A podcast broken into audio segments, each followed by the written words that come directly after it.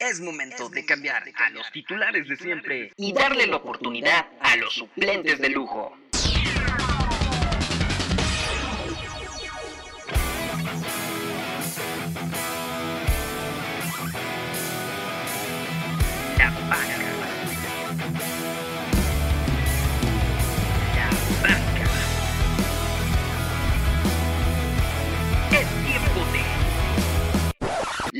Banca.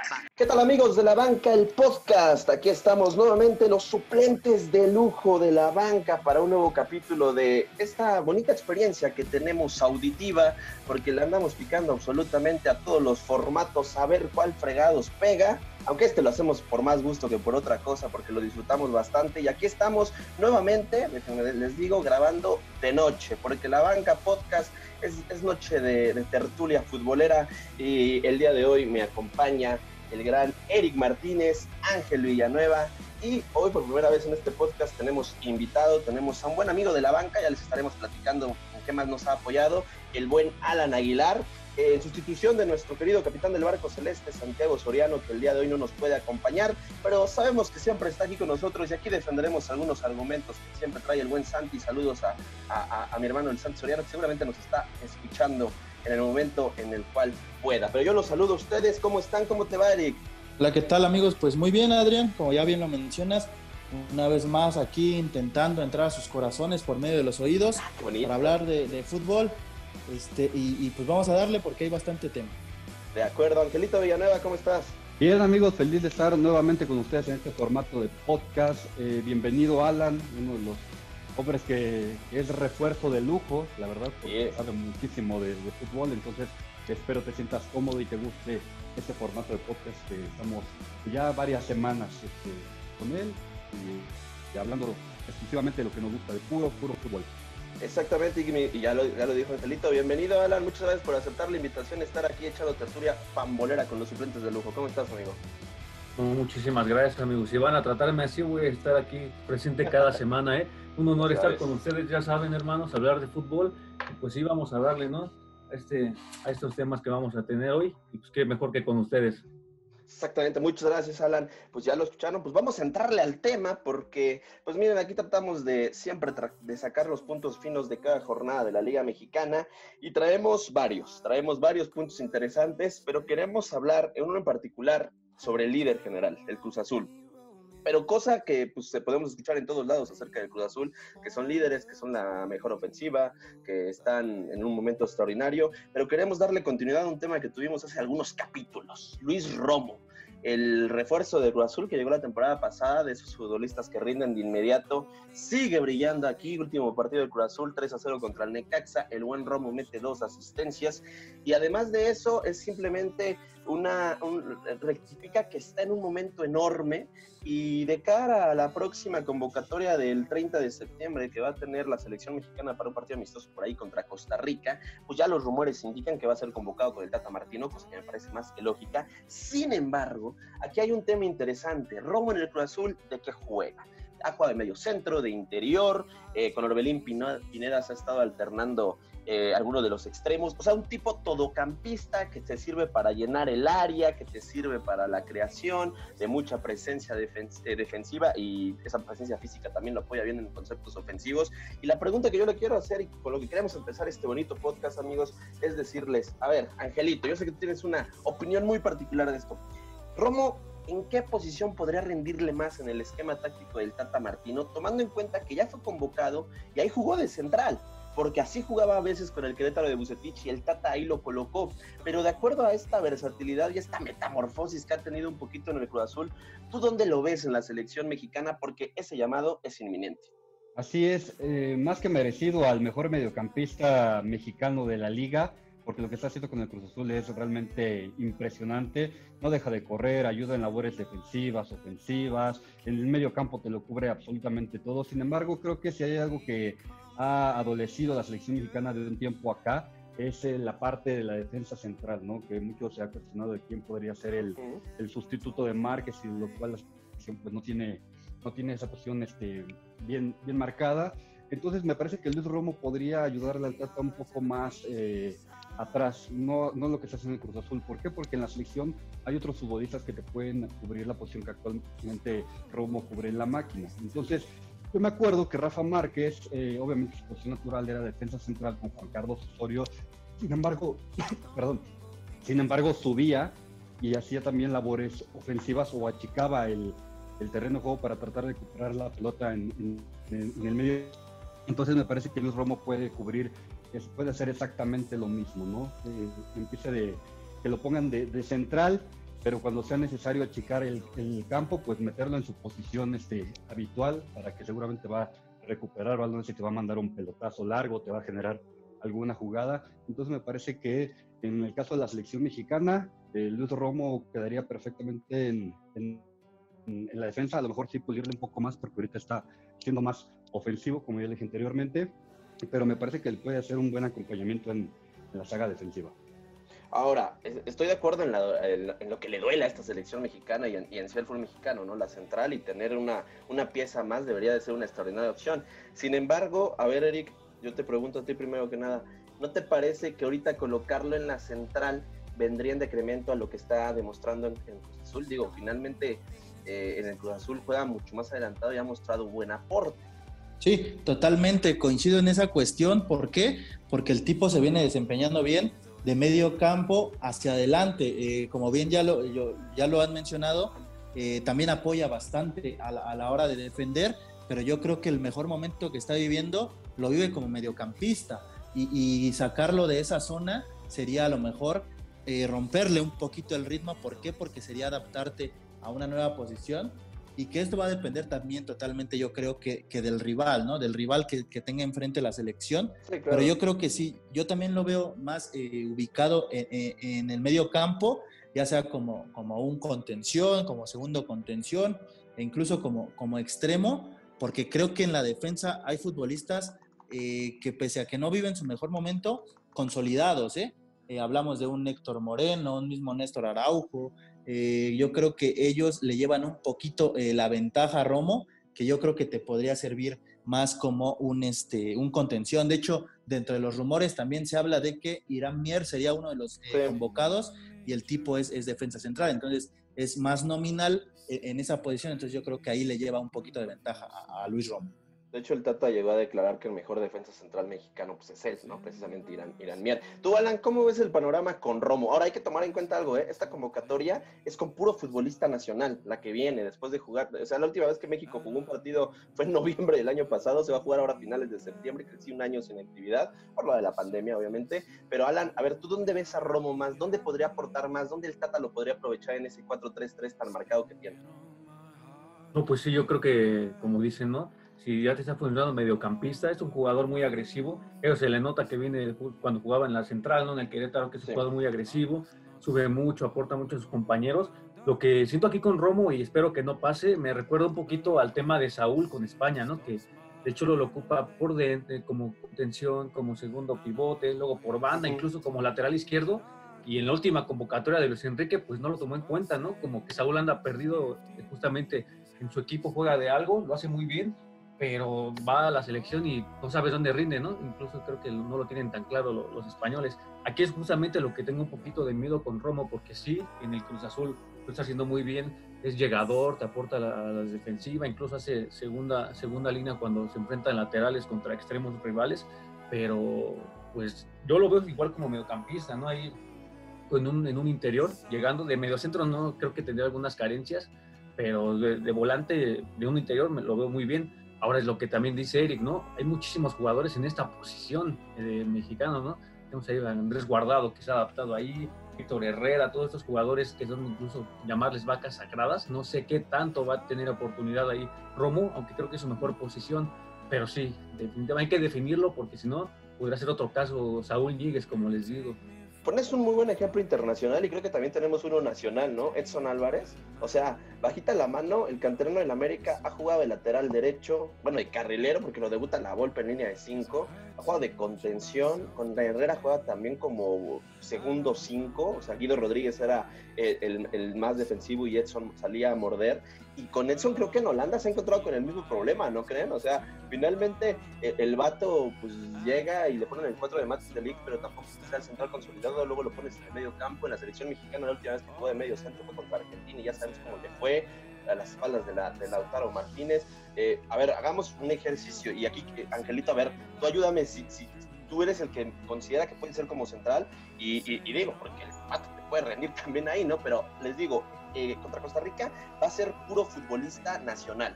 Entonces hay que tomar puro el futbolista de la Liga MX. Portero, yo creo que va a ir Ochoa, ¿no? O sea, no tienes que aprovecharlo, ¿no? O sea, tu línea de cuatro, el Chaca Martínez, por lado derecho, por izquierda, ¿a quién les gusta? Gallardo, ¿no? Y en la central podrías jugar con Montes y Mier. ¿Ves a Romo por encima a lo mejor de esos dos, Ángel? Yo creo que sí. Sería bueno experimentar en esa, en esa posición porque ya lo decía Eric, ya, a pesar que ya hay futbolistas consagrados como Moreno, como Irán Mier, como Néstor Araujo, también lo hemos visto balearse en algunos momentos en la posición o no, no, nos ha convencido del todo. En cambio, en el medio campo tienes ya futbolistas que están más asentados, con más experiencia y que también va a ser muy difícil mover a, este, a un Héctor Herrera, a un Andrés Guardado a otra posición en caso de que quieras encajar a Romo. Entonces, me parece que contra Costa Rica podría ser un buen sinodal para ponerle en esa posición y que a lo mejor si lo haces, haces pareja ahí con, con Mier o con Héctor este, Moreno y decirle, ¿sabes qué, Romo? Cuando tengamos, este, queramos hacer presión en la parte de, ahora sí que la parte de arriba, sube un poco, yo me quedo por, ahora sí que por, el contragolpe, por cualquier cosa, y, y, que haga esa función, ¿no? Que cuando se dé la oportunidad, Romo suba su posición. Yo vería eh, más esa que, función en una línea de 5, ¿eh? Porque lo dejas desprotegido, ¿no? En una línea de 4, que tu central suba. Pero se queda uno, por ejemplo, ¿sabes? O sea, es lo que te digo, que se quede Moreno, que se quede Néstor Araujo para, precisamente para el contragolpe, para, para... ¿Te acuerdas? A mí me queda muy claro en el, también lo hizo, lo hacía Márquez con Moreno, cuando Márquez subía demasiado en el partido contra Holanda, te acordarás, eh, cuando Márquez sí. tiro de esquina y los holandeses nos vienen, este, el, en el contragolpe, precisamente Héctor Moreno se quedaba y Márquez le decía, aguántame, aguántame, deja, yo, deja que yo llegue. ¿no? Puede hacer lo mismo, exactamente, puede hacer lo mismo Luis Romo. ¿Por qué? Porque te, él te cubre esas, este, te puede, hacer esas funciones, tanto como ofender como también defender. Y yo creo que el, muchos jugadores de la ficción mover, pedirles esas dos funciones, eh, no, no, no, la verdad no veo, este, no los veo tan completos como él. Lo que pasa es que yo ahí, la, bronca es que en ese partido contra Holanda estabas con línea de 5, ¿no? Aparte de Moreno tenías al Maza Rodríguez y finalmente Rafa a veces venía a complementar un doble pivote. Bueno, en ese partido de Holanda contra Salcido, con Salcido y en todo el Mundial con el Gallito Vázquez, ¿no? Con una línea de 4, porque el Tata no se ha salido de su línea de 4, súper difícil, ¿no? Eh, o sea, entiendo porque podrías aprovechar esa doble faceta, pero siento que el esquema del Tata hoy no le ayudaría. En ese esquema del Tata, a ver, Eric, decíamos, más o menos podía jugar a lo mejor Montes y Mier o Romo por alguno de estos dos, tomando en cuenta puro mercado nacional, porque así se va contra Costa Rica. En el centro del campo, ¿cómo armarías esa tercia? Pensando en Romo ahí. Ok, pensando, pensando en Romo, eh, porque yo sí veo por encima eh, defensivamente hoy a, Mier y a, Montes por mucho. Eh, yo creo que en, en medio campo sí lo vería como un, un, un este, interior a Romo, ¿Mm? acompañado quizá por eh, Fernando Beltrán, que se dice que también, eh, obten, obtendría oportunidad en, en, en, el combinado mexicano. Y por ahí no sé quién pueda acompañarlos, el mismo Córdoba quizá. quizá eh, yo creo que sí. sería un, una buena tercia para el medio campo y además muy versátil. Demasiado. ¿Cómo, ves esa tercia propuesta por Erika? Alan? Beltrán, Córdoba y Romo. La bronca es que no tienes ningún 5 clásico, ¿no? Tanto Beltrán como Romo y Córdoba son más ofensivos. Pero bueno, es para experimentar contra Costa Rica y con los recursos que tienes en el mercado nacional no se me ocurre otro 5. O sea, ¿te viene a la memoria otro 5? No, la verdad es que no, ¿eh? Digo que yo tampoco pondría a Romo como pivote. Igual lo de Beltrán sí, sí me gusta bastante porque ha sido de, de los pocos elementos rescatables de Chivas en, en los sí. últimos meses, ¿no? Pero este, sí, definitivamente esa tercia me gusta. Igual mencionaba de Córdoba, que yo, a mí me gusta muchísimo por dentro, no me gusta tanto por banda. Pero sí, para que Romo explote ahí, ¿no? Porque sabemos que pues en esa posición de interior, ya decíamos, ¿no? Pues hay mucha vaca sagrada, pero pues, ¿por qué no una bonita historia de que llegue y, irrumpa, como lo está haciendo con el Cruz Azul, y tengamos un jugador muy diferente, ¿no? Porque en el medio campo, yo creo que así tan agresivo como Romo, no se me viene ninguno a la mente, incluso internacional, ¿eh? O sea, Romo tiene físico, tiene mucha presencia, tipo siete pulmones, ¿no? No se cansa nunca, va y viene, entonces, pues, no, la verdad, no, no veo otro mediocampista así tan agresivo este, que tengamos aquí en el mercado nacional y en el extranjero entonces, pues de interior, yo creo que sí es su mejor posición. Ahora, el Tata debe tener muy presente, ¿no? Que si ya lo va a poner ahí, ya no moverlo más adelante, porque pues ahí está desarrollando con Ciboldi, ya eh, lo ha convertido en, uno de los mejores jugadores de la liga. Y pues si va a jugar ahí, pues ya que se quede establecido, ¿no? Que, que trate de pelear titularidad rumbo a Qatar. De acuerdo, y una tercia de ataque para tocar el siguiente tema de una vez. Creo que el 9 podría ser José Juan Macías, independientemente de su momento. Orbelín Pineda, que está jugando como extremo. No sé si se me olvida algún otro atacante por los costados, que ustedes recuerdan, que esté llevando un buen momento hasta ahora, tomando en cuenta que es puro mm. jugador de Liga MX. Esa es la bronca. No sé qué tanto pueda servir eh, Henry Martin. El tipo eh, empieza a, recuperar confianza, ¿no? No vive su mejor momento, pero yo creo que del, mercado mexicano, como ya lo mencionas, pues eh, lo poco rescatable, ¿no? En cuanto, en cuanto a delanteros, porque estamos plagados de extranjeros. O la, otra es poner a Luis Montes, que, el Tata ha dicho que es el mejor futbolista mexicano de la Liga MX, y Córdoba, que sí, yo coincido con Alan. A mí me gusta también por carriles interiores más que pegado a una banda, pero igual a Córdoba votándolo, ¿no? Pero bueno, adelantado este tema también para irnos al siguiente punto, lo de Romo, ahí está. Aquí Ángel eh, tiene una apuesta interesante porque el Tata ya lo puso así, de central. Eh, pero yo, yo creo que, insisto, ¿no? Romo a mí me encajaría en una línea de cinco para aprovechar esa agresividad, ¿no? Y no dejar tantos espacios. Como interior puede ser, pero el, el chiste es que no lo hemos salado, amigos, hasta el momento a Romo. Hablamos maravillas de él al inicio de esta temporada. No lo hemos salado, ojalá sí se mantenga. Y hablar del siguiente futbolista, amigos, José Juan Macías. Eh, un tipo que cuando regresó a Chivas después de su año en el León, donde por ahí anotó 19 goles en 40 partidos, o sea, un, muy buen promedio, eh, ilusionaba, sobre todo tras la salida de Alan Pulido. Pero amigos, la neta es que el ataque de Chivas es de risa. Santiago Ormeño lleva cuatro goles, los mismos goles que lleva Chivas. Solo imagínense esa. Y, entonces eh, mucho recae en responsabilidad del 9, ¿no? De José Juan Macías. Y entonces tú te encuentras y enciendes el televisor y en muchos lados, todos que consumimos fútbol, consumimos esta clase de programas, el argumento es muy barato, decir, le pesa la playera pesa la playera de Chivas, porque no es lo mismo vestir que la de Chivas que la, eh, que la, de León, y eso me queda claro, pero creo que hay más profundidad en el tema. Nosotros no somos unos eruditos, pero siempre nos gusta escarbarle un poquito más. Y Alan, no sé tú cómo veas, pero si yo te pregunto por qué Macías no mete goles en Chivas como si lo hacía en León, ¿cuál sería tu respuesta? Sé que vas a tener algo más que si le pesa, que, algo más de eso de que le pesa la playera. Sí, no, yo creo que es un análisis muy, muy, muy banal, ¿no? Obviamente, respetando las opiniones de cada quien, pero a ver, principalmente hay que decirlo, pues Juan Macías está falto de confianza, no sé si no se siente arropado y está en un nivel, pues, paupérrimo, ¿no? Conforme lo, respecto a lo que vimos en León. Eh, ahora otra, eh, León sabe muy bien a lo que juega, ¿no? Con Nacho Ambriz, ofensivo, ofensivo, presión, ya si te meten dos, tú le metes tres ahí con, con Mena, con Macías, este equipazo que, que se había forjado este trabuco, pero aquí en Chivas no sé, o sea, yo, lo veo falto de confianza, no lo veo tan arropado por el sistema que yo siento que ahí Bucetich está trabajando, va a trabajar muchísimo, ya poniéndole a Vega ahí al lado, Antuna que se clave por este, carriles interiores, pero, o sea, definitivamente no es lo mismo ver jugar a, León, que ya sabes a lo que te va a jugar, a ver a Chivas, ¿no? Que de repente 4-3-3, 4-2-3-1, esta última vez me parece que fue un 4-4-2 casi, ¿no? Ahí con Vega y con, y con Macías pero, o sea, de plano, para empezar, pues está en un mal momento de, nivel, pero también yo siento que no, no, se siente arropado y pues si no le das juego a este, a este delantero va a estar muy complicado porque un generador de juego no es, que ya te puede hacer una genialidad por ahí, como te decía, pues lo agradeces, ¿no? Pero él no te va a generar juego y si tú no le das, pues sí, sí lo veo complicado para JJ. A ver, Angelito, yo me acuerdo que cuando empezamos esta temporada, yo te, yo, eh, tú, tú, te aferraste mucho a decir que Chivas no era plantel top en el fútbol mexicano. Nosotros lo llegamos a poner top 4, top 5 al final lo pusimos. Eh, al final, hasta el momento, te está dando la razón, güey la neta, las chivas y el desempeño. Entonces, ahí te la, podemos empezar a dar por buena, pero de plano es tan diferente lo que JJ Macías puede recibir en Chivas que lo que recibía en León el año pasado.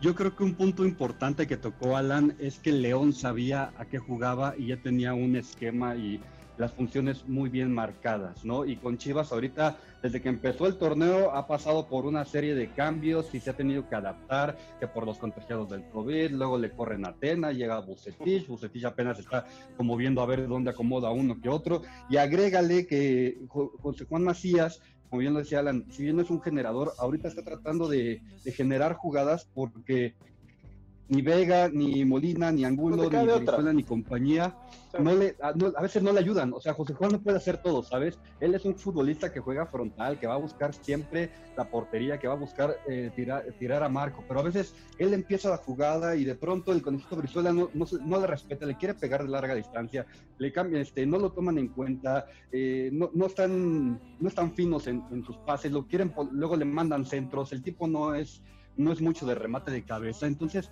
José Juan Macías también está tratando como que de buscar cuál es el, eh, la, fórmula para que alguien lo acompañe, ¿sabes? No es lo mismo tener a estos futbolistas que muchos de ellos, pues son, la mayoría son jóvenes, que ya tener en el León a futbolistas, ¿quién estaba? Estaba Montes, estaba sí, Campbell, Campbell Jan Meneses, Ángel Mena. Meneses. Navarro, finalmente como lateral te, te aporta mucho futbolistas con mayor experiencia, con mayor timing y que le facilitaban mucho el juego a José Juan Macías. Entonces, yo a veces sí veo al futbolista de Chivas como que se pega un poco a la banda, como que baja, como que empieza a generar, se bota, recupera balón y cuando sube, pues resulta que le pegaron al marco y o que ya, ya cambiaron, este, sus compañeros ya no le respetaron el movimiento. En fin, creo que José Juan Macías más allá del mal momento, creo que no se está sintiendo cómodo y no está encontrando ese futbolista que le ayude a, a hacer lo que, lo que mejor sabe hacer, que es recibir el balón con, con ventaja y disparar a Marco. Insisto, muchos le, le, le, mandan centros, el tipo no es, no es alguien que te juegue por arriba precisamente. Sí, no es Jared Borguet.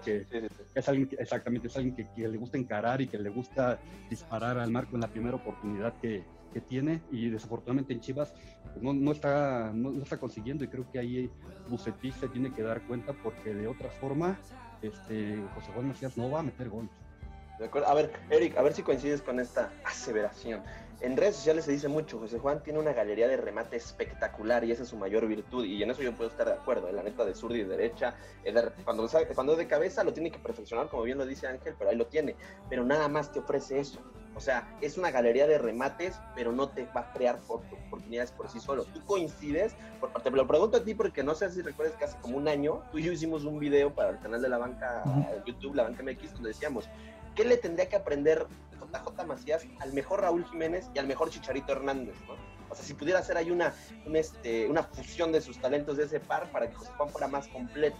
Los números dicen que a su edad es un delantero más completo que estos dos, que son los últimos referentes del, de la delantera mexicana. Pero tú coincides en que es solamente un gran rematador o tiene otros argumentos para, para ser el atacante de En parte tiene razón ese, ese argumento porque el tipo es muy buen rematador de primera intención. Ese yo creo que es su mejor virtud. Pero si no lo sirven de balones, como ya lo mencionaron eh, Ángel y Alan, el tipo se tiene que salir de su zona y es donde se pierde un poquito, que es lo que a lo mejor tendría que perfeccionar un poco, porque incluso el mismo Bucetich en una eh, entrevista que tuvo dijo que habló con él y que le dijo, ok, mira, tú checa a, Cristiano, a Lewandowski, porque ah, esa va a ser tu competencia cuando des el salto a Europa. Entonces, yo creo que sí hay bastante campo por mejorar para Macías. Yo sí creo que el quedarse seis meses, un año más, le va a servir bastante aquí en el fútbol mexicano, porque sí hay que perfeccionar eh, bastantes cosas. Lo que ya mencionan del juego aéreo, el tipo yo creo que, eh, son pocos los goles que, le hemos visto este, eh, con, la cabeza. si no está bien acompañado, hay que solucionarlo sobre la marcha. Si bien el equipo también tendría que jugar eh, para él, porque estas Chivas, él es, en estas Chivas, él es la estrella, si eh, podríamos eh, así mencionarlo. Pero bueno, también creo que tiene mucho que ver y algo que él comentó cuando, cuando se va a León.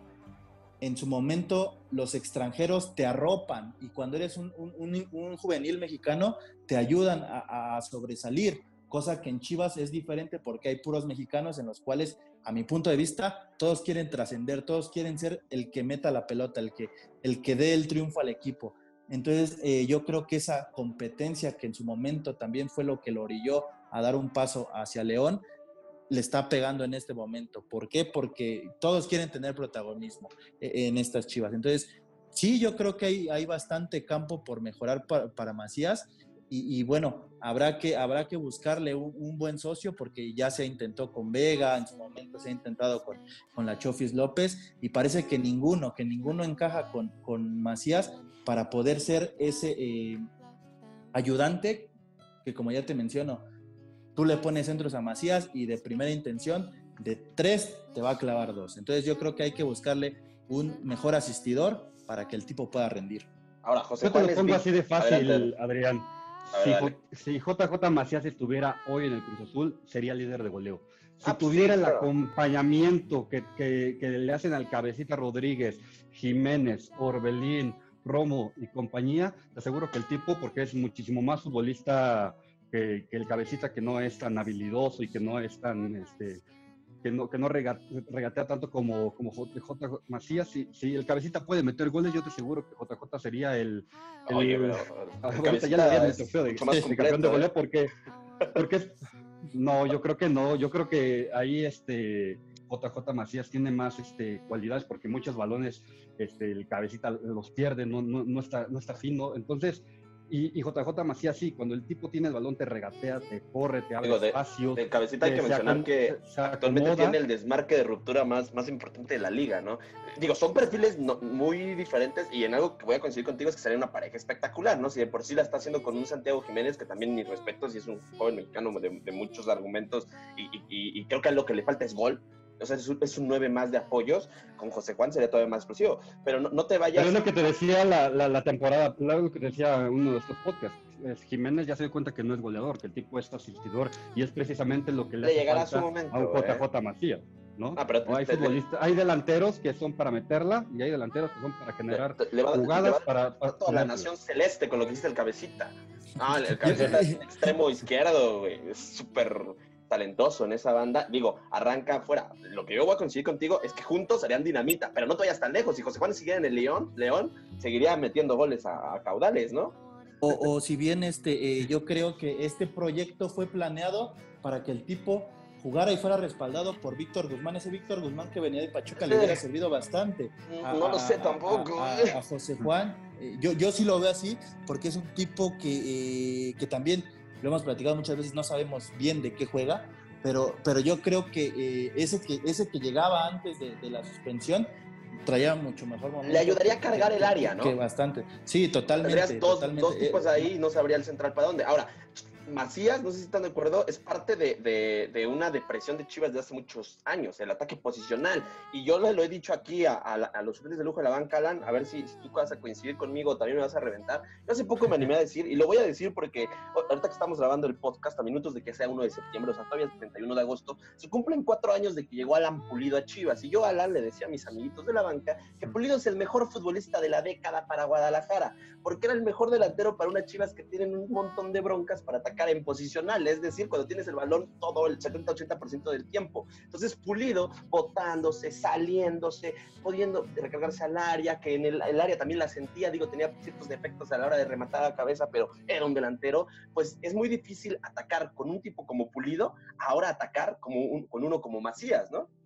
Y parece que me leíste la mente, ¿eh? porque iba a mencionar algo de Pulido. Yo decía que no, que no vamos a extrañar a Pulido porque viene JJ. Cuando real, y, y, ahí, pues sí hubo un error, ¿no? Porque te pones a recordar todos los partidos de cuando fue campeón Chivas, que estaba Pizarro, Pulido, todo eso. O sea, es un delantero que, un cuchillo, ¿no? Que te ataca por bandas, de repente se bota, no es un 9 tan nominal. Y ahorita lo está haciendo muy bien en el Sporting Kansas City. O sea, es el, es el alma del equipo, porque da apoyos, porque te genera jugadas que quizá Macías no, no, no no, este, no te puede hacer, ¿no? Entonces, hubiera sido una pareja muy bonita, Pulido y Macías, definitivamente. Sí. Qué, lujo hubiera sido verlos juntos, pero sí, o sea, la verdad es que Pulido, em, al principio a lo mejor te reventaba, ¿eh? pero ya viendo cómo están las chivas, definitivamente no, ya voy a coincidir contigo, porque sí, definitivamente Alan te daba muchísimo, y no porque sea mi tocayo, pero sí, la verdad es que se le, se le extraña. Y ahora Macías también la última etapa con el León, yo también le recuerdo partidos ahí medio, medio bajos, no sé si han desconcentrado con esto de Europa o no, no sé qué, ah, este pero entonces, este, pues ahí tiene que, este, centrarse, ¿no? Porque si Chivas no califica a la liguilla este torneo, qué oso. No te, no te cuento, ¿eh? No, te cuento la que se va a armar. Oye, pero, pero lo que mencionan de Pulido, yo creo que el tipo mejor respaldado, ¿no? Que Macías hoy en día. Sí, Macías sí, hoy no también. tiene un Pizarro, Sí, claro. no tiene un Orbelín. Pero tampoco tiene un plantel tan Eh, malo, Eric. Sí, sí, No. no, coincido, pero no vive en un buen momento. no están sabiendo acoplarse allá adelante, no están sabiendo eh, jugar en conjunto, eh, insisto, de repente quieren armar una jugada y le pegan de larga distancia, son erráticos en los pases. Creo que ese es el mayor problema. Puedes tener muchos futbolistas de, de- de calidad, pero si no lo sabes conjuntar a todos, de nada te va a servir. Y yo creo que el, el- el juego en conjunto allá arriba es lo que realmente le está fallando a las Chivas. No tanto las individualidades, sino el decir, ah, ok, yo voy a, yo, yo voy a bajar, yo me quedo, yo, voy, yo me abro a la banda, ¿sí me explico?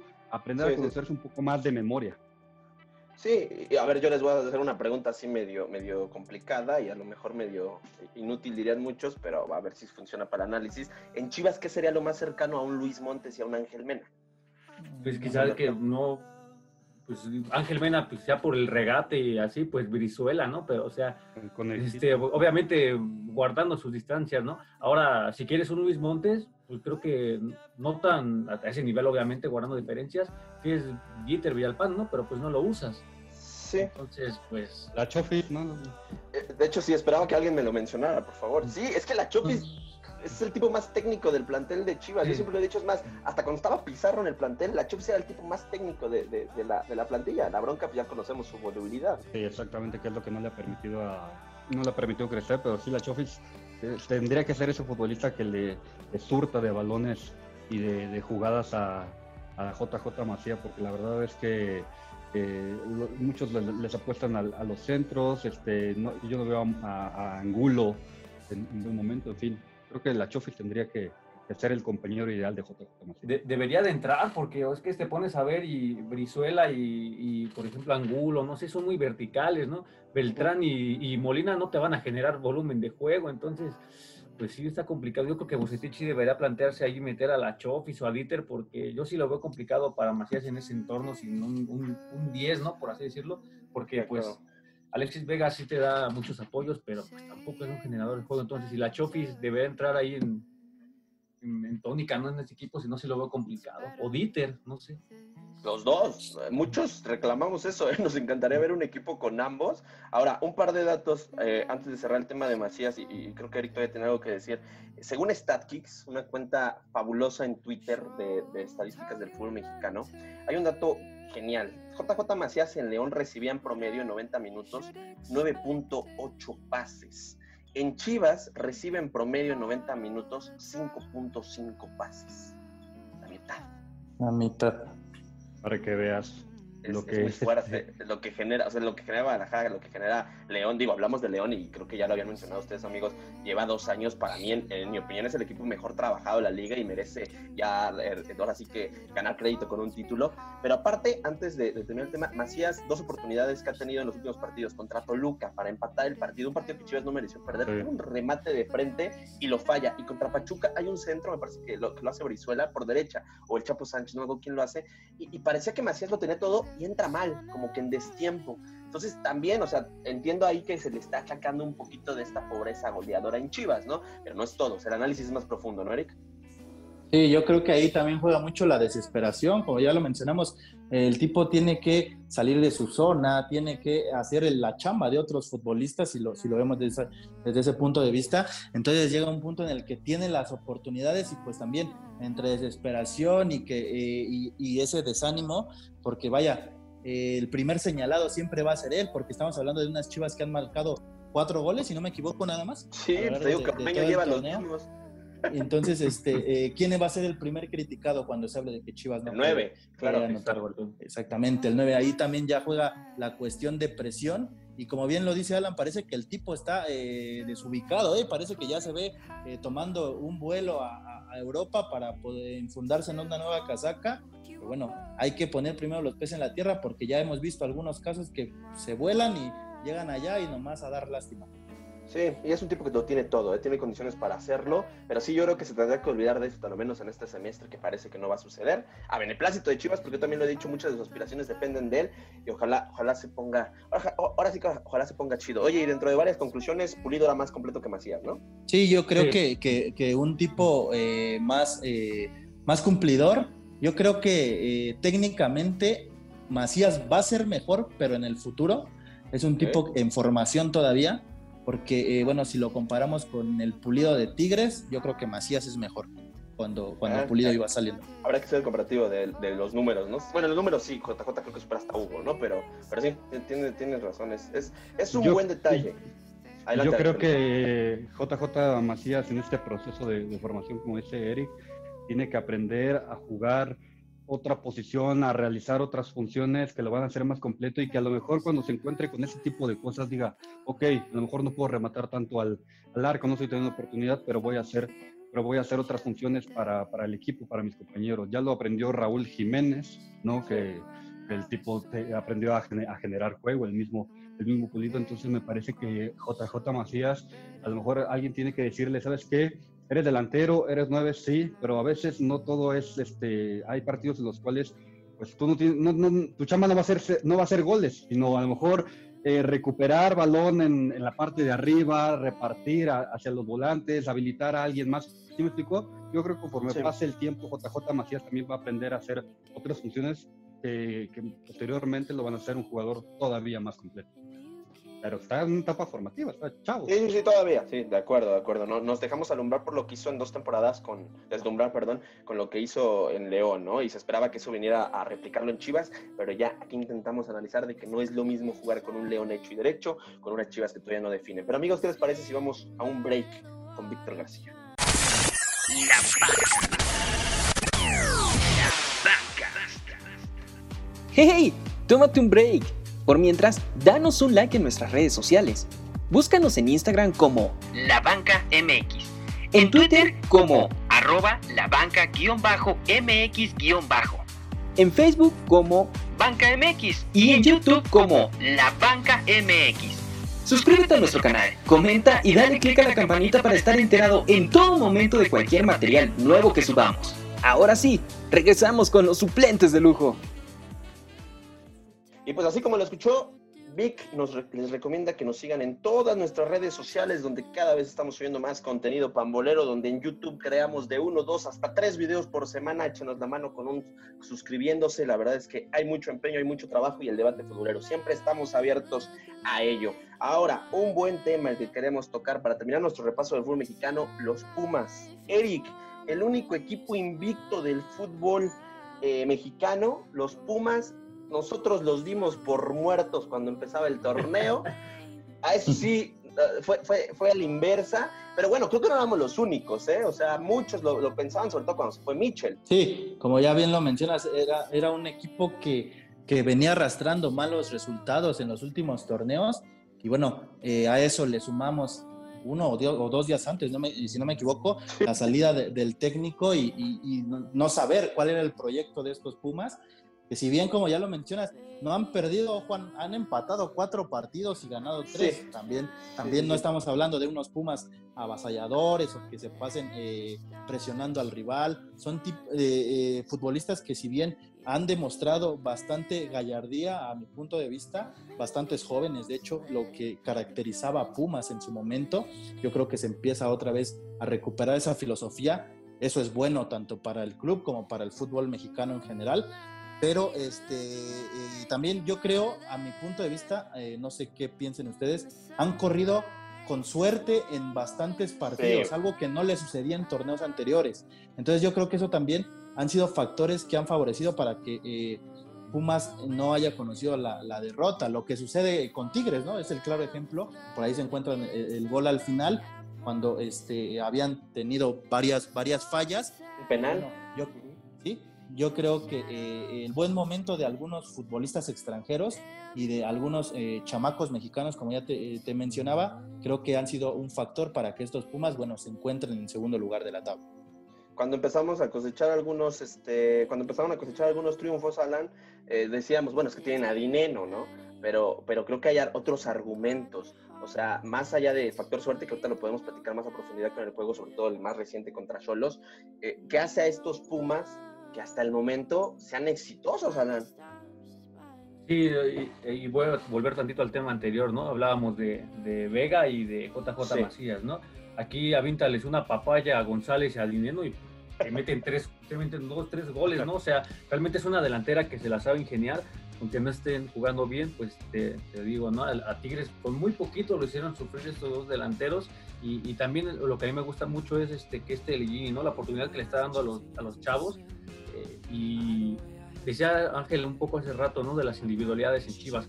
Aquí, no sé, juega Mayorga lateral izquierdo, de repente juega este, este Jerónimo, no recuerdo su apellido, pero Jerónimo Rodríguez. O sea, quitas a uno que es bueno y parece que el otro es mejor, ¿no? O sea, no sé qué hizo Lellino, o sea, hay un, trabajo este, psicológico, no sé, qué está haciendo que todos se la crean y pues inclusive hay que decirlo tal cual, dieron un salto de calidad tremendo.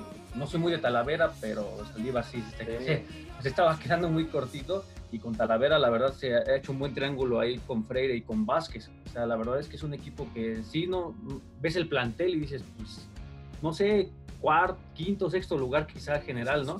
Pero si, si tienes dos delanteros, ¿eh? si tienes dos delanteros así como Guineano y como González, pues sí te hace más fácil la vida y pues solamente alabarlo de Gini porque qué, qué buena este, este, fórmula, ¿no? De, extranjeros, algunos veteranos, otros no tanto, y los chavos, ¿no? Que ahora sí le están dando con todo, eh, están recuperando esa garra, ¿no? De la cantera que decía Pumas, ¿no? Pues, ¿dónde quedó si éramos la mejor cantera de México? Pues, ahí, ahí va, y les va sacando Ligini, y pues muy, muy buen trabajo. De acuerdo. A ver, Angelito, dale el clavo, Alan, un punto que quería eh, eh, platicar contigo, todos, pero sabemos que, pues, fuiste de los que más festejaron la salida del pollo Saldívar. Eh, digo, todos los Pumas lo hicieron, pero, pero tú en específico. Y, bueno, con Talavera, pues sí diste dos, tres, cuatro saltos de calidad. Y Tala también venía de un nivel medio gacho en el Toluca, la verdad. Inclusive acusado de que él tendría camitas de entrenadores pasados. Pero tal menos en siete jornadas ha, mantenido un nivel de, ¿qué te gusta? 8.5, 9, o sea, Tala anda bien. Sí, yo creo que lo mejor que le pudo pasar a Pumas es que nadie apostara por ellos, desaparecer totalmente del radar y que dijera, bueno, Pumas, lo, que decíamos, ¿no? A, ver si se mete a liguilla, a ver cómo juegan. Entonces yo creo que quitarse esa presión, eh, de entrada en, en, el banquillo está un tipo que no tiene todo que ganar y nada que perder, y que nadie lo conoce, que nadie apostaba por él, y entonces ahorita el tipo está echándole todas las ganas del mundo, está comprometidísimo con el, con el plantel.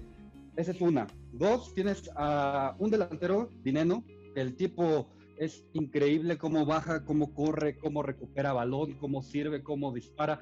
Es un tipo que, que, se le ve las ganas y que se ha acompañado bien con, con Carlos este, González, que bueno, o sea, que es medio, medio torpe en algunas ocasiones, pero bueno, le ha servido bien de, de acompañamiento. Y algo que me ha gustado de Pumas es que trajiste a un portero, no, no tenía seguridad atrás de la portería, ¿no? No, era garantía de decir, le van a disparar a mi portero, a ver, a ver si la agarra, a ver si la, si la, si, la desvía, a ver qué demonios va a pasar. Y eso era un tema que preocupaba mucho al, al conjunto universitario, porque si no tienes certeza atrás, difícilmente te vas a, vas, a arriesgar más adelante. Entonces ahorita con Talavera, otro tipo que también se quitó la presión, que también se quitó la mala vibra que ya tenía en, en Toluca por una u otra razón, y que llega aquí este, con mucha experiencia, que está en un, buen momento, bien lo decías, con una calificación de 8.59. Entonces, si tiene seguridad atrás, eso, eso le ha dado a Puma la oportunidad también de apretar desde, desde, el, desde el medio campo para adelante. Ya no deja salir tan fácilmente a sus, a, sus, a sus rivales. Precisamente te digo, esta, este futbolista Dineno presiona demasiado, se barre, intenta recuperar el balón, en fin, creo que los Pumas, sin ser espectaculares, digo, para que Pumas sea espectacular necesita pasar muchísimas cosas, pero al menos está siendo efectivo. Y yo creo que dentro de todo, eh, el, sacar los resultados, un puntito y por ahí una, que otra victoria, pues es positivo para, para ellos porque no se esperaba más. Todo el mundo pensaba que Pumas iba a ser otra vez la, gran decepción. hablábamos, hablábamos el tema de la suerte. Me parece que la suerte eh, es algo que caracteriza a los Pumas, porque también cuentas, no me acuerdo qué torneo, pero llevaba varios minutos sin recibir gol. eh, pero mucho era, era por la suerte, ¿no? Porque los Hace un par de torneos con finos, era la mejor defensiva. Ah, exactamente, era la mejor defensiva, pero a veces por suerte, no precisamente por calidad. Entonces me parece que lo que hay en Pumas, más allá de un proyecto futbolístico, es compromiso desde el banquillo hasta, hasta, hasta todo el terreno de, juego y bueno, hasta ahorita les ha, les ha salido. Habrá que ver cómo se comporta este equipo anímicamente ya cuando sufra una derrota, si pueden levantarse, si, el entrenador tiene la capacidad para levantar el equipo y no empiece lo que siempre le pasa a Pumas, ¿no? que empieza una racha de, derrotas y el equipo se cae y ya no encuentra otra vez la motivación. Entonces, pues bueno, hasta el momento Pumas está superando las expectativas. Dos puntitos. Adelante, Rick, dale, dale, antes de... Nada más, nada más quiero mencionar algo sobre lo que ya, ya, ya decían de, de Alfredo Talavera. Eh, es un tipo eh, que Pumas no tenía atrás. Si bien eh, muchas veces se ha mencionado que el portero es quien tiene el panorama de toda la cancha, habíamos visto que Saldívar no era ese tipo que gritara tanto. Yo a, Talavera lo veo más como un líder, obviamente más consolidado porque ha tenido mayor trayectoria la que ha tenido el pollo Saldívar, pero yo creo que a eso agrégale que el tipo está comprometido. Ha declarado que él quiere ser el portero titular de la selección en Qatar y, se va a esforzar y se, y, se, va a esforzar porque lo que he, escuchado, he leído, que el tipo es muy disciplinado en cuanto a su comida, en cuanto a, ejercicios, a, mantenerse en forma totalmente un atleta, así es. Eh, y este, eh, está comprometido y aparte sabe dónde está parado. Si bien jugaba en Toluca, el que juegues en uno de los cuatro grandes te viste más, te, eh, te da más, a lo mejor más chance de a lo mejor conseguir eso que él quiere, que es jugar en un mundial, porque yo hoy en día sí lo veo como el mejor portero mexicano del momento, por encima de, Guillermo Ochoa, pese a los reflejos de Ochoa. Eh, no, yo, yo eh, la, ventaja que le veo a Talavera es que le veo mejor juego aéreo. Yo creo que es el mejor eh, portero en juego aéreo.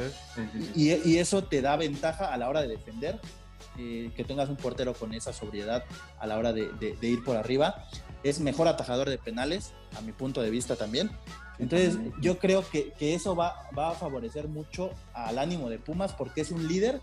¿Y por qué? Porque como ya lo mencionó Ángel, antes te preocupabas incluso que hasta el mismo portero fuera a meter un autogol. Hoy en día estás seguro porque, porque sabes que si como defensa volteas y ves en tu arco a Talavera, pues te sientes más seguro que ver al pollo, ¿no? Sí, totalmente. O sea, claro, te vas más a la te, te rebasa el delante te rebasa el delantero y dice, tengo atada. Hay más chances de que no nos, no nos anoten, claro. Es gacho, pero cierto, y toda la afición de Pumas lo celebró. Ahora, eh, yo te preguntaba de Corona porque estamos preocupados toda la afición del fútbol mexicano desde hace años porque los tres porteros que han ido a los últimos dos ciclos mundialistas eh, están en, en, ahora sí que pues, envejeciendo, la curva de la liga. al cuarto piso. Exacto. Ochoa es el más joven y es el titular, parece que se mantendrá así. Ya empezábamos con Jurado, Acevedo, Malagón, Budiño. Pues mira, si se mantienen estos dos en nivel, pues quítales el lugar y al final porteros, ¿no? Ahora, hablábamos del factor suerte. El partido inmediato contra Cholos, Fabián Castillo fue un dolor de cabeza por el lado izquierdo, lado derecho de, Pumas, este, y, corrieron con mucha suerte, eh, porque hubo, atajadas de Talavera y también muchas fallas de los Cholos. El 3 a 0 es mentirosísimo. Y, otro, y otro punto, y ese sí muy valorable por parte de Pumas, señores, el último partido se jugó sin Miestra, sin Mozo, sin Quintana, sin Bigón. Seguramente estoy omitiendo algún otro futbolista importante. Ah, es lo que te decía, justamente, o sea. ¿Qué onda, no? No, no, no está lo, que te digo, no, no está uno bueno, pero entra otro que dice, put, de dónde salió, ¿no? Está, está jugando mejor que el que es titular, o sea, no sé qué hizo Línea ahí, pero o sea, es realmente de admirar porque. ¿Hay trabajo de Michel? ¿Ustedes creen que haya trabajo de Mitchell que se esté reflejando en estos momentos? Sí, yo creo que sí. pero, yo, pero yo veo más un aspecto emocional y motivacional desde el banquillo, lo que está haciendo que funcionen a los Pumas, insisto, más que una cuestión táctica técnica, ¿sabes? Porque como bien lo dices, eh, hay, hay, por momentos en los que los Pumas se pierden y que son atacados, atacados, que por una u otra razón no, reciben gol, pero con el partido contra Cholos, bien lo decías, hubo un momento que los tenían arrinconados, ya cuando Pumas mete el primer gol, ya como que los Cholos se desaniman un poco y los Pumas precisamente agarran esa carga emocional, pero yo veo más una cuestión motivacional que realmente un trabajo en, el terreno de juego, digo, sin demeritar a, a, pero pero sí, sí, sí creo que va más por la parte de que, pues, como tenemos nada que perder, todo que ganar, por eso yo creo que los Pumas están funcionando ahorita. Y nada más para cerrar el tema de que decía Eric de, los porteros, pues ojalá Talavera, eh, 200 años el tipo va a seguir siendo el portero titular de la selección. Yo creo que tendrá que pasar, se lesione o de verdad que le metan mil goles, porque creo que porteros, este, incluso yo lo he dicho, en, otros mundiales Corona hubiera sido una buena opción, el mismo Talavera pasado por un buen momento y que a lo mejor dar la oportunidad de titular, pero bueno, al final de cuentas siempre se declinan por Ochoa, pero está bien, si a eso mantiene motivado Talavera para hacer un los Pumas adelante, dígale que va a llegar al Real Madrid y, que siga en ese nivel. Yo creo que sí, sí, sí hay bases de, de lo que deja Michel porque eh, este era el torneo de consolidación para el técnico español. Ya, ya, ya, había habido este, eh, partidos en los cuales misma línea el técnico y pues al final de cuentas le está saliendo. De acuerdo, pues hay, hay gran tema ahí con los Pumas, veamos si se mantienen, un poquito más de un tercio de torneo, ahí la llevan. Yo he platicado con muchos amigos Pumas y a veces dicen, no me ilusiono, porque no es la primera vez que sucede, ¿no? Normalmente los Pumas tienen algunos buenos comienzos, ¿no? Pero vamos a olvidarnos un poquito del fútbol nacional, amigos, para tocar el tema que hemos estado tocando en YouTube desde la semana pasada, ahí le hemos estado dando un seguimiento muy cercano, de hecho, acabamos de subir video de, de Lionel Messi, cómo jugaría con el Manchester City eh, planteamos esquemas, cositas por el estilo, pero quiero aprovechar la presencia de, un aficionado del City, amigos, porque nuestro buen amigo Alan Aguilar es aficionado del City y desde hace ya algunos años. Eh, para que nos hable un poquito de lo que prácticamente ya es un hecho, lo que se habla de que está en un 80-90%, de que Messi va a llegar para el, para el City y qué significaría eso para el equipo y en general para la Premier League, que sé que también la sigues con lupa, amigo. Sí, no, definitivamente sabemos que la Premier League, este, por, en cuanto a nivel general de clubes, pues da muchísimo más que otras ligas, ¿no? Que sabemos que está dominada por equipos ya concretos, ¿no? Si bien es cierto que aquí Liverpool y Manchester City han dominado los últimos años, pues, no sé, vas a visitar al Everton, al Crystal Palace y te llevas ahí una derrota inesperada, ¿no? Pero aquí definitivamente lo, lo de Messi, pues a mí, a mí sinceramente me emociona, ¿no? Quisiera verlo igual como Cristiano Ronaldo que se fue del de Manchester al Madrid, de Madrid a Juventus, y creo que eso es algo que queremos que pase todos los aficionados, ¿no? Bueno, quizá menos los barcelonistas, pero definitivamente creo que es algo que le hace falta a Messi, es una relación, sabemos que relaciones eternas, pues muy poquitas, ¿no? Por ahí Totti, de, de Rossi, bueno, se fue la última boca, pero son bonitas esas relaciones, pero quizá a veces ya no, ya no dan para más, ¿no? Y parece que es lo que está pasando aquí con, entre Messi y Barcelona, la junta directiva, todo lo que pasó, las polémicas con Navidad. Entonces es un, un cambio que necesita Messi y un salto que igual este, le hace falta al City, ¿no? Porque los dos están hambrientos de Champions League, tanto Messi como el City. El City no la ha ganado nunca. Messi lleva cinco años sin levantar igual la orejona. Entonces, pues, en Guardiola, con Guardiola, sí. Nueve. nueve. Entonces, pues sí, yo creo que sí es algo muy necesario. Sería muy bonito verlo ahí con De Bruyne, con, con Agüero, todos estos jugadores. Y pues, no sé, me emociona muchísimo, ¿no? Ahora también le quitas a Messi a la liga y pues quién te va quedando, ¿no? Por ahí, no sé, si tiene una buena temporada Hazard, Griezmann, pero estás pidiendo que, que jugadores que esta última temporada, pues mal, mal, mal, no sé, levanten algo que, que Messi, pues en un partido, ¿no? Te hace una jugada y te, van a ver todos, y eras el atractivo de la liga, ¿no? Ahora si se va, a ver cómo se las arregla, ¿no? Incluso ya por ahí sacó un comunicado la liga de Tebas que sabemos que este, esto es una persona muy, pero que muy inteligente, pero sí, definitivamente, yo creo que se va a hacer y a mí me emociona, no solo por ser el City, pero me emociona muchísimo ver a Messi en otro equipo. era algo de lo que platicábamos. Adelante.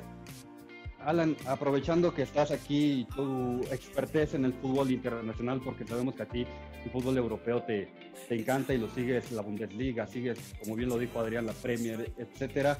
Yo te quiero hacer una pregunta basándome en las declaraciones de Jürgen Klopp, que si bien es cierto que le echó flores a Messi, pero también hace apuntes bastante interesantes. La primera es que es, es cierto, Messi del Barcelona, digo, la leyenda y la calidad que tiene como futbolista es indiscutible, pero también decía Jürgen Klopp, Messi eh, también ganó cosas porque tenía un Iniesta, porque tenía un Xavi Hernández, porque estaba bien acompañado, ¿sabes?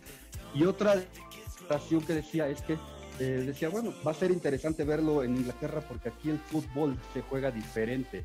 ¿Tú, tú crees que le pese al, al, argentino el fútbol de la Premier, que es más aguerrido, que es más que tiene muchísimo más talento, porque un día te puedes enfrentar al Chelsea, al otro te puedes enfrentar al Arsenal, luego te puedes enfrentar al Liverpool, luego te puedes enfrentar a los propios Wolves. En fin, hay futbolistas de muchísimo más calidad y que es más rudo. ¿Tú crees que se va a adaptar bien Messi, pese a que tiene a Guardiola, pese a que tiene a, De Bruyne, a, Agüero y, compañía? ¿Tú crees que, va este, a adaptarse rápidamente al, fútbol inglés? Porque no es lo mismo jugar contra el Betis que jugar contra el Chelsea. Sí, no, definitivamente, ¿no? Como te decía, pues hay muchísimo nivel, ¿no? Hay seis, siete equipos que ves el plantel y este en, otros, en otras ligas sí peleará el título, ¿no? Este, y pues hay que recordar que Messi, por edad, y 33 años, el físico, si dices, uh, la Premier, pues mucho físico y así, pero creo que cae en un lugar adecuado con Guardiola, que va a saber quitarle esfuerzos, ¿no? Que no se aviente esas carreras defensivas que quizá le pida a otros extremos. No sé, yo quizá lo, lo veo incluso jugando ahí por detrás de Agüero, no sé, o de Gabriel Jesús, quitándole mucha responsabilidad, porque sí, el mismo de la Premier sabemos que es, frenético y Messi con la, con la, edad que tiene ya, no, no lo va a aguantar, ¿no? Si ya se va a enfrentar a muchos defensas muy físicos, como dices, no, no es lo mismo enfrentarse a defensas en España que en Inglaterra, ves ingleses, suecos, no, o sea, son defensas muy fuertes. Entonces, y a lo, pues sí, y a lo mejor ahí, Perdón, y a lo mejor ahí puede venir una decepción por parte del público, porque como bien dices, a lo mejor Guardiola le da otras funciones de, ¿sabes qué? Agarra el balón y en cuando tengas el balón, deshazte de él, repártelo rápidamente. Y muchos van a decir, pero Messi, ¿dónde está ese Messi que regateaba, que corría, que subía? Bueno, eso ya no existe desde hace años. Que, ¿eh? corría. Entonces, pero, muchos esperan que, la, que Messi sea el espectacular que, que, o sea, tienen un, recuerdo de, de, ese Messi gambeatador, que corre, que pelea. Entonces, a lo mejor por ahí puede venir la primera excepción de que Guardiola diga, sabes que ya no tienes el, no tienes el físico porque digo, el, chavo es, es, es, chiquito, es menudito, y cuando te enfrentas a un, como tú decías, un, a un defensa este, sueco de 1.95, pues te lo, te lo, va a reventar. Entonces, a lo mejor muchos pueden llegar ahí la decepción, ¿no? de, es que Messi ya toca poco el balón, a lo mejor es que ya no corre, es que a veces no, no lo vemos en el, en el terreno de juego.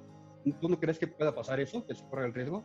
Sí, no, no, sí, claro, no es igual como ustedes vean, pero sí yo creo que es, el riesgo está, Guardiola lo sabe, Messi lo sabe, pero sí, pues yo, va, a estar bien arropado, es lo que yo imagino, ¿no? Porque vemos que Sterling, todos los jugadores, a pesar de ser ofensivos, pues sí, Guardiola los hace que presionen y que bajen, ¿no? Y pues va a ser que Messi, pues no sé, que no haga tantos esfuerzos defensivos. Y nada más por último, decías, ¿no? Lo que comentó Klopp de Iniesta y eso. También va a ser muy importante que Messi pues, no tenga tanto poder en el vestuario del City, ¿no? O sea, va a tener, pero que no tenga lo del Barcelona va a ser muy, muy importante para que trascienda esta relación.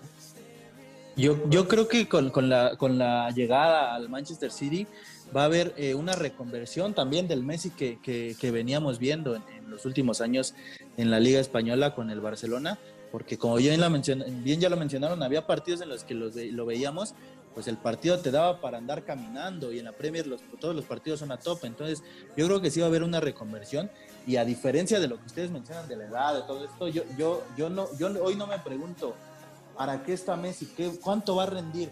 Yo hoy, me pregunto, ¿qué récord va a romper en la Premier? Porque el tipo eh, eh, se ha caracterizado por eso a lo largo de su, de su, de su carrera. Entonces, sí, quizá la edad tiene, tiene algo que ver, pero yo creo que eh, pese al físico que ya mencionan, porque vaya, se ha enfrentado, quizá no cada ocho días, pero en Champions a, equipos alemanes, a equipos de la misma Premier. Y que en la liga hay centrales eh, de ese calibre también, ¿no? Digo, Carlos. Sí, sí también eh, el mismo Ramos, ¿no? Estamos hablando. y, cuántas veces, ¿Y cuántas veces no vimos a Messi pintarles la cara a este tipo de futbolistas? Bueno, Eric, pero no es lo mismo enfrentarte de vez en cuando en Champions a estos futbolistas que jugar, insisto, que jugar que primero te toca el Chelsea, luego te toca el Tottenham, luego te toca el Arsenal, luego te toca el United, luego te toca eh, hasta un Aston Villa, un Let's United que subió para ser. No es lo mismo decir, voy a aguantar este partido, aguantar cada ocho días trancazos y, fortaleza ¿no? del, rival. Pero el, practicarlo eh, cada, cada semana, como ya lo mencionas, pues va a hacer que a lo mejor Messi incluso pueda agarrar un poquito más de ritmo al que al último Messi que vimos en el 8-2 era lo que, lo que platicábamos en el video que, les platicaba que hicimos Santi y yo y que está en el canal de YouTube. Hicimos un recorrido sobre qué esquema, en qué esquema podría jugar el Messi de hoy. Cuando Guardiola lo deja en el Barcelona tenía que 25 años. era, era un Messi con, todas sus capacidades a tope. El Messi de hoy te sigue produciendo más de 50 goles por temporada, a lo mejor es un número lejano a los 90 que produjo alguna vez en un año natural, pero, pero sigue siendo un número muy destacado que, por ejemplo, tipos como Neymar y Mbappé no lo han alcanzado, ¿no? Lewandowski lo acaba de destrozar, pero, pero es un caso diferente. Ahora, yo les pregunto, con base a eso mismo que traemos de ese video, donde plasmábamos cinco escenarios donde Messi podría jugar, a ver con cuál se quedan cada uno de ustedes. Ahí les van. Es uno, un 4-3-3 con extremo por derecha. Sabemos que es posicional simplemente y se hubiera hacia el centro para dejar entrar a Kyle Walker y Kevin De Bruyne. 4-3-3 como falso 9, ahora sí que eh, ayudado con alas abiertas como con Sterling y Riyad Mares, pero sigue siendo un 4-3-3, pero Messi partiendo del centro, falso 9, así como lo puso Pep Guardiola alguna vez con Eto'o y Thierry Henry a los costados. Un 4-2-3-1 como enganche atrás del Kun Agüero y otros dos más soñadores, pero que, podrían encajar, a lo mejor más de FIFA, hay que decirlo, pero es un 4-3-3 con Messi como interior, o sea, cubriendo el rol de, Silva, David, Silva, a la Real Sociedad, y el quinto es un 4-3-1-2 con un Messi como enganche atrás de dos delanteros, un Agüero y, bueno, Gabriel Jesús si esto no se va, o, puedes poner ahí el propio Sterling, no, sé si hay algún otro 9 que pueda caber.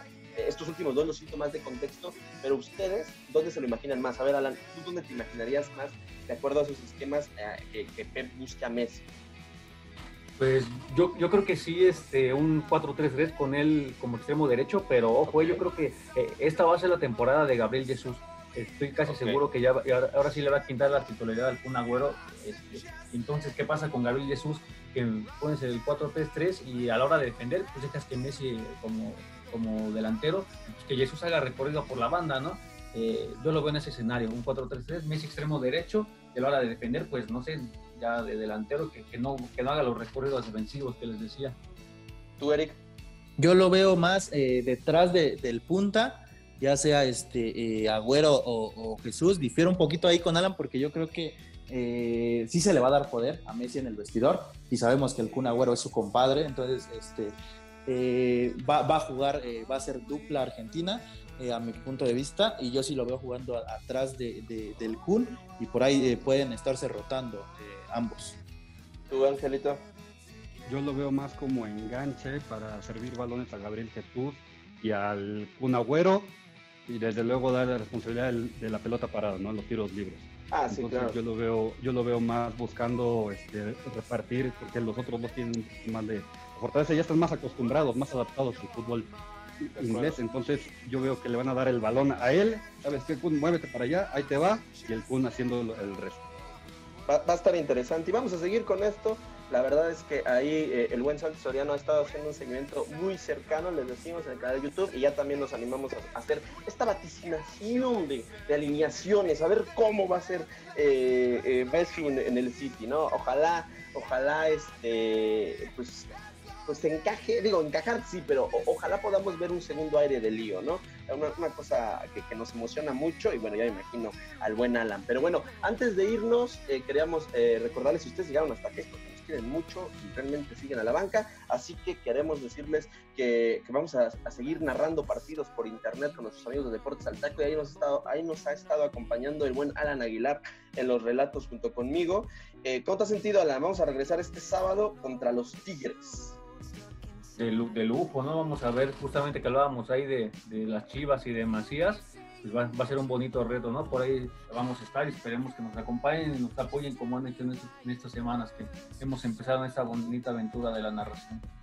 Exactamente, una, experiencia muy grata y pues ahí vamos a seguir. Y pues vámonos amigos de la banca, eh, ya lo decíamos, sigan el canal, ahí hay mucho vaticinio de lo que puede ser Messi con el, con el Manchester City, hay mucho material, vamos a seguir subiendo, un honor como siempre amigos y, bueno, me, despido eh, del buen Alan que nos pudo acompañar, muchas gracias por acompañarnos Alan. No, muchísimas gracias a ustedes, para mí ya les digo, es un honor compartir este charlas de futbolera con ustedes. Cuando se pueda, aquí voy a estar amigos. un abrazo a todos y a todos los que nos escucharon. Angelito Eric, vámonos. Así es, amigos, vámonos y muchísimas gracias, Alan, por esta, por este aporte. Ojalá nos veamos más por, por acá y decirles a nuestros amigos que el miércoles tenemos una cita a las 9 por Atracción Deportiva para seguir hablando de todo lo que acontezca en el fútbol. Un abrazo grande a todos. Así es, como ya lo mencionó Ángel, pues agradecer a todos los que eh, están escuchándonos y por escucharnos. Y, Alan por acompañarnos. Ojalá, ojalá podamos tenerte más, más veces por acá, Alan, porque siempre es un gusto poder platicar contigo. Un, honor como siempre con ustedes, gentes de lujo, el gran refuerzo de lujo, como bien lo describió eh, Angelito, y a nombre del capitán del barco celeste, Santi Soriano, de nuestros productores, el de video Luis Aguilar y el de audio Víctor García. Yo soy Adrián Martínez y muchas gracias por seguir con nosotros. Nos vemos la siguiente semana.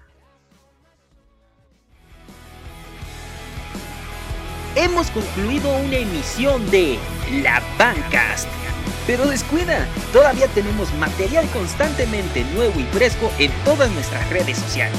No olvides seguirnos en cada una de ellas. Nos vemos en el siguiente material de La Banca.